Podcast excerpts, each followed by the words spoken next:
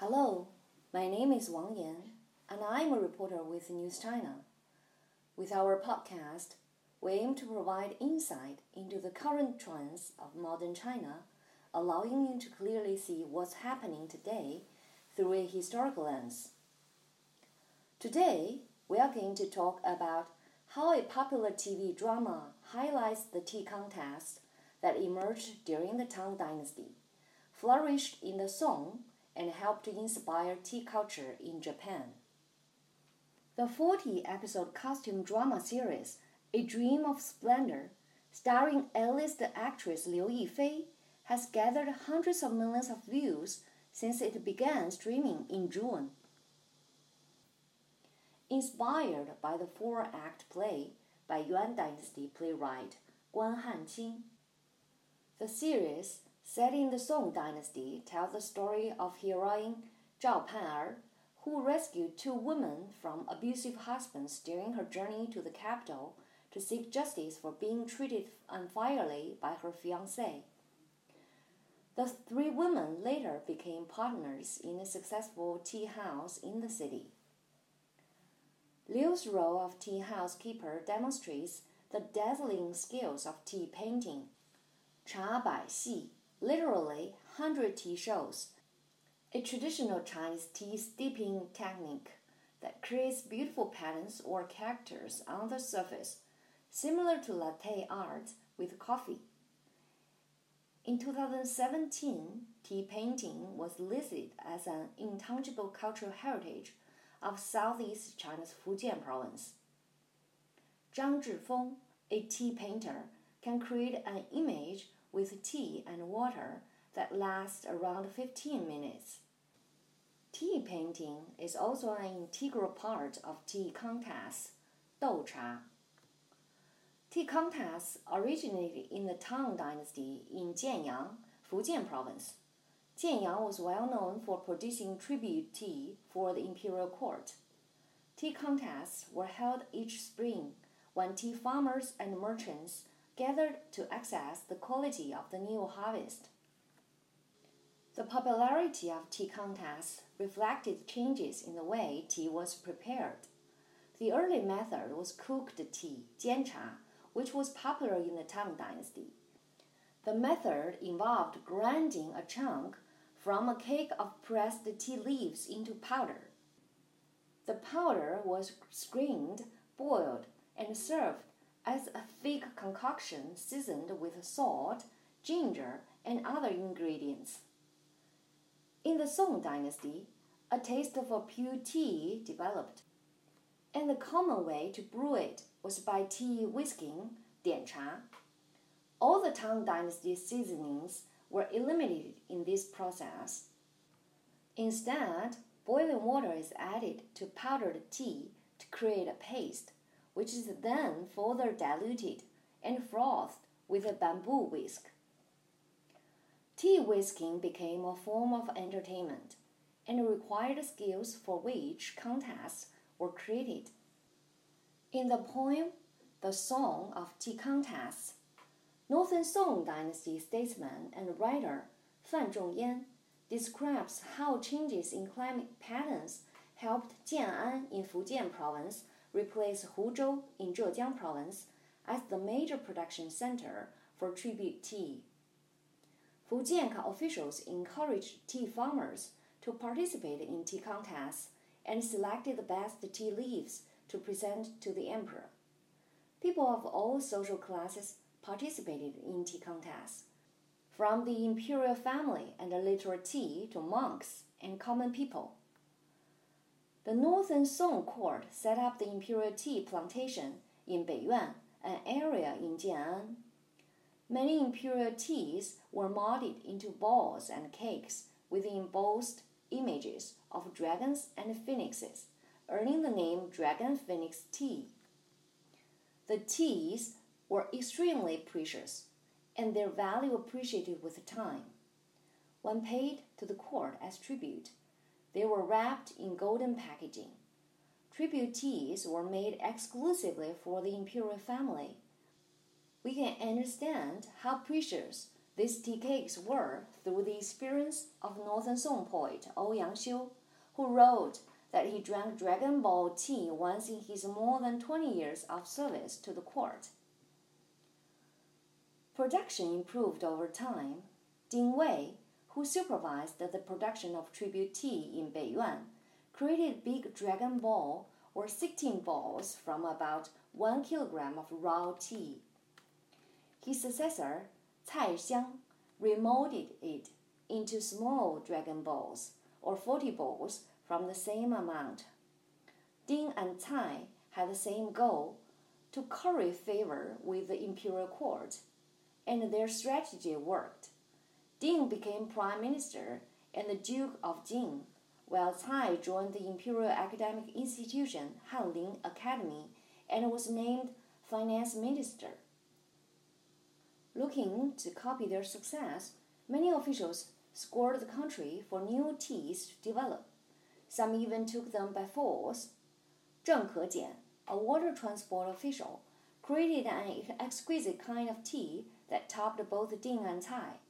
He harvested newly grown buds from the tips of the tea branches, peeled off the outer layers after steaming, and kept only the most tender leaves.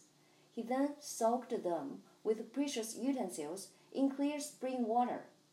What remained was a silver strand, earning it the name Dragon Garden Snow Tea. The success earned Zheng the position of Fujian governor who oversaw tea affairs in Beiyuan. In the record of tea, Cai Xiang recorded that tea contest first emerged in Jian'an, the birthplace of famed Tang Dynasty varieties and tribute teas of the Southern Tang Dynasty in the 10th century. Only the top ranking teas would be presented to the imperial court. As tea's prestige increased, tea contests came into fashion. In Jian'an, in addition to the imperial tea plantation, there were more than 1,000 privately run tea plantations. With the increased competition, tea contests flourished. Tang Geng, a Northern Song official and poet who was demoted to serve in Fujian, delved into the culture of tea contests and penned the essay Record of the Tea Contest. His methods for evaluating tea quality influenced generations. All Song emperors had a passion for tea, but perhaps none more than Emperor Huizong. During his reign from 1082 to 1135, Huizong wrote Treatise on Tea, which details the process of tea harvesting, production, and storage, as well as describing tea utensils and tasting methods. The book is key to understanding the traditional Chinese tea ceremony and stands as a monumental treatise second only to the Tang Dynasty work, Classic of Tea, the world's first test on tea by Lu Yu, China's most celebrated tea master. Tea contests tested brewing skills, but there were also very strict criteria for the quality of tea leaves, water, and wares. As whitish tea was especially valued in tea contests, dark colored cups and bowls were designed to accentuate the white and green hues of the tea. Tea contests generally took place around Tomb Sweeping Festival in April, when the newest tea harvest hit the market.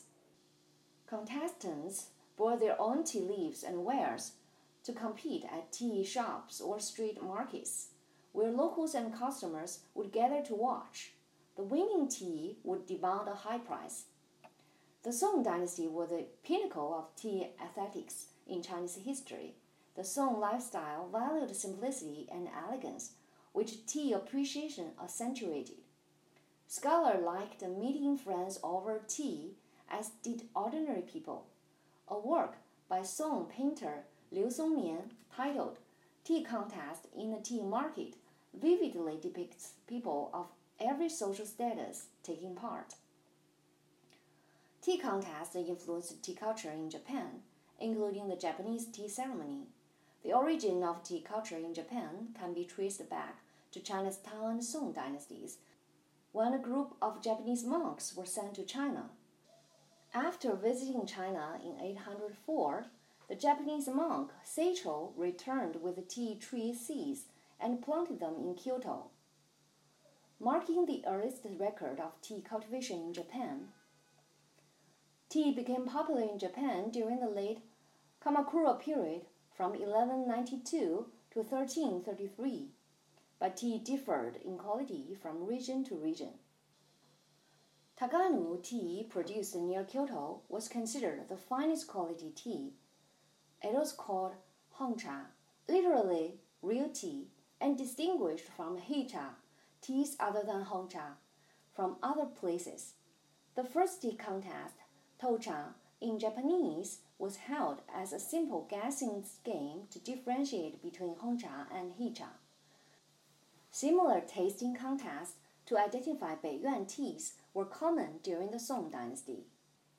Genko era Buddhist history, Japan's first Buddhist history book by monk Kokan Shiren, records a more complex tea tasting game popular in the Muromachi period from 1336 to 1573, called Shishu Jipuku Cha, four teas and ten cups.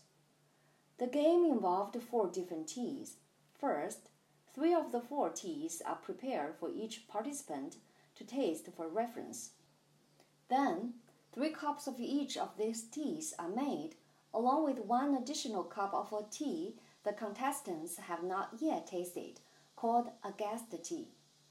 Contestants taste them in random order and are challenged to identify the teas they have tasted, as well as the one they have not. During this time in China, however, tea contests were already in decline. By the Ming Dynasty, they had largely disappeared. The Ming's founding emperor Zhu Yuanzhang came from a poor peasant family and often went hungry as a child. Because tea cake production was labor intensive and posed hardships on tea planters, he abolished it in favor of the loose tea most consumed today.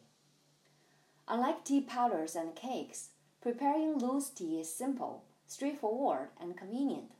And for most modern day tea drinkers, simpler is better. Well, that's the end of our podcast. We want to thank you for listening and hope you enjoyed it. If you did, please tell a friend. For our writer Lu Weitao and Zhang Jing, translator Yang Guang, and copy editor JT, I'm Wang Yan. See you next time.